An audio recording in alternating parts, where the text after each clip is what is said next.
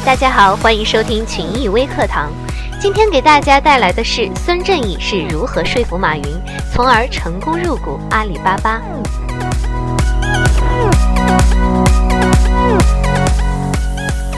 阿里巴巴在美国上市以后，那个在十几年前给还是籍籍无名的阿里巴巴投下两千万美元的孙正义，因此而身家暴涨。孙旗下的软银所持股份价值一度因为阿里巴巴的上市而暴涨到了五百八十亿美元。这个投资故事在阿里上市后，再次成为人们竞相传播的一段佳话。在软银对阿里巴巴的投资中，最为传奇的部分是孙正义和马云见面的六分钟。在许多关于这个六分钟的报道里，都强调了这么一点。孙正义因为看到了马云身上某种不一样的特质，认为他并非池中物。而孙正义这么认为的理由是：我觉得你和杨致远一样的疯狂，所以第一次见面六分钟后，我就决定投资阿里巴巴。这给人一种印象是，马云仅用了六分钟就足以把孙正义给打动了。其实啊，如果我们看看孙正义的几次投资决定，会发现他和所投资项目的负责人见面没几分钟就是要投资，还是一件非常常见的事。在二零零八年，千象互动 CEO 陈一舟拜访了软银，和孙正义谈了十分钟，就拿到了四点三亿美元的投资，比马云当年拿到的两千万美元高二十倍有余。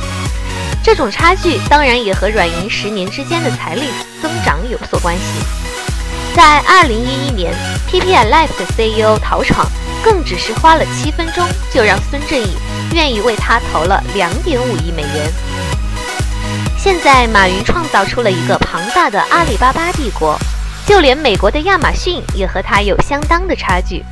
六分钟会面顺理成章地被媒体称为了传奇。但主攻 SNS 的千橡互动还没有拿出能和 Facebook 相媲美的产品。千橡互动旗下的人人网虽然是有声有色，但还没有出色到可以用十分钟烘托出孙正义的英明果断。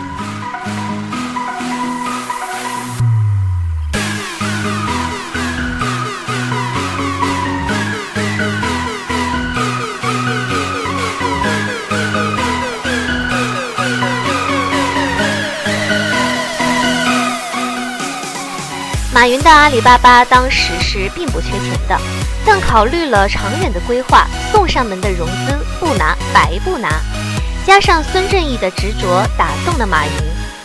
吴英说：“马云在讲完了以后，我们就开始投票，包括薛村和软银中国执行合伙人和周志雄凯旋创投创始合伙人，这些都是现在投资界比较有名的人物。我们一致看好马云。”就把孙正义已经决定的另外一家投资给停了下来，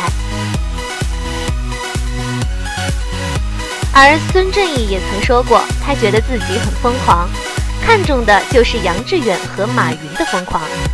不过，孙正义的疯狂不在于土豪般的烧钱，而在于其他的方面，敢于投资许多人当时还听不懂的阿里巴巴是一例，还有他工作也是非常的疯狂卖力。一天只睡三到五个小时，在另一方面，孙正义却是一个非常有计划的人。在十九岁的时候，孙正义就做好了五十年的职业规划。这个时候的他就在想，五十岁时完成自己的事业，公司的营业额超过一百亿美元，还把每个年龄阶段的目标都给规划好，基本都能实现。这么一个有计划的人，会在几分钟就做出他的决定吗？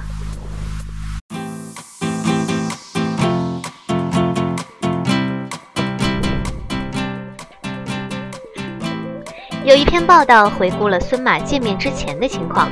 马云在一九九九年十月的一天，收到了摩根士丹利亚亚洲公司资深分析师古塔的一封电子邮件，说有一个人想和他见面，建议他去见一见。当时的马云刚获得高盛五百万美元的风险投资，正在忙于阿里巴巴的建设，并忽略了这封邮件。几天过后，古塔又打电话催促马云。并一再强调这个人对阿里巴巴未来的发展是非常的重要，要马云一定要重视。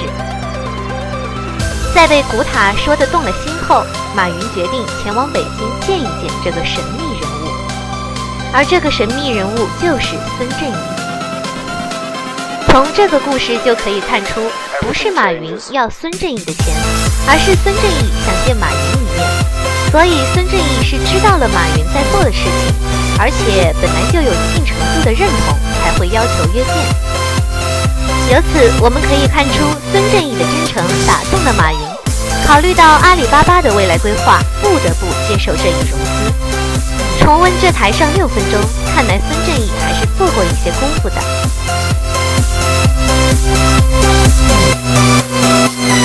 Life。好了，以上就是我今天给大家准备的故事，希望大家会喜欢。我们明天同一时间再见，拜拜。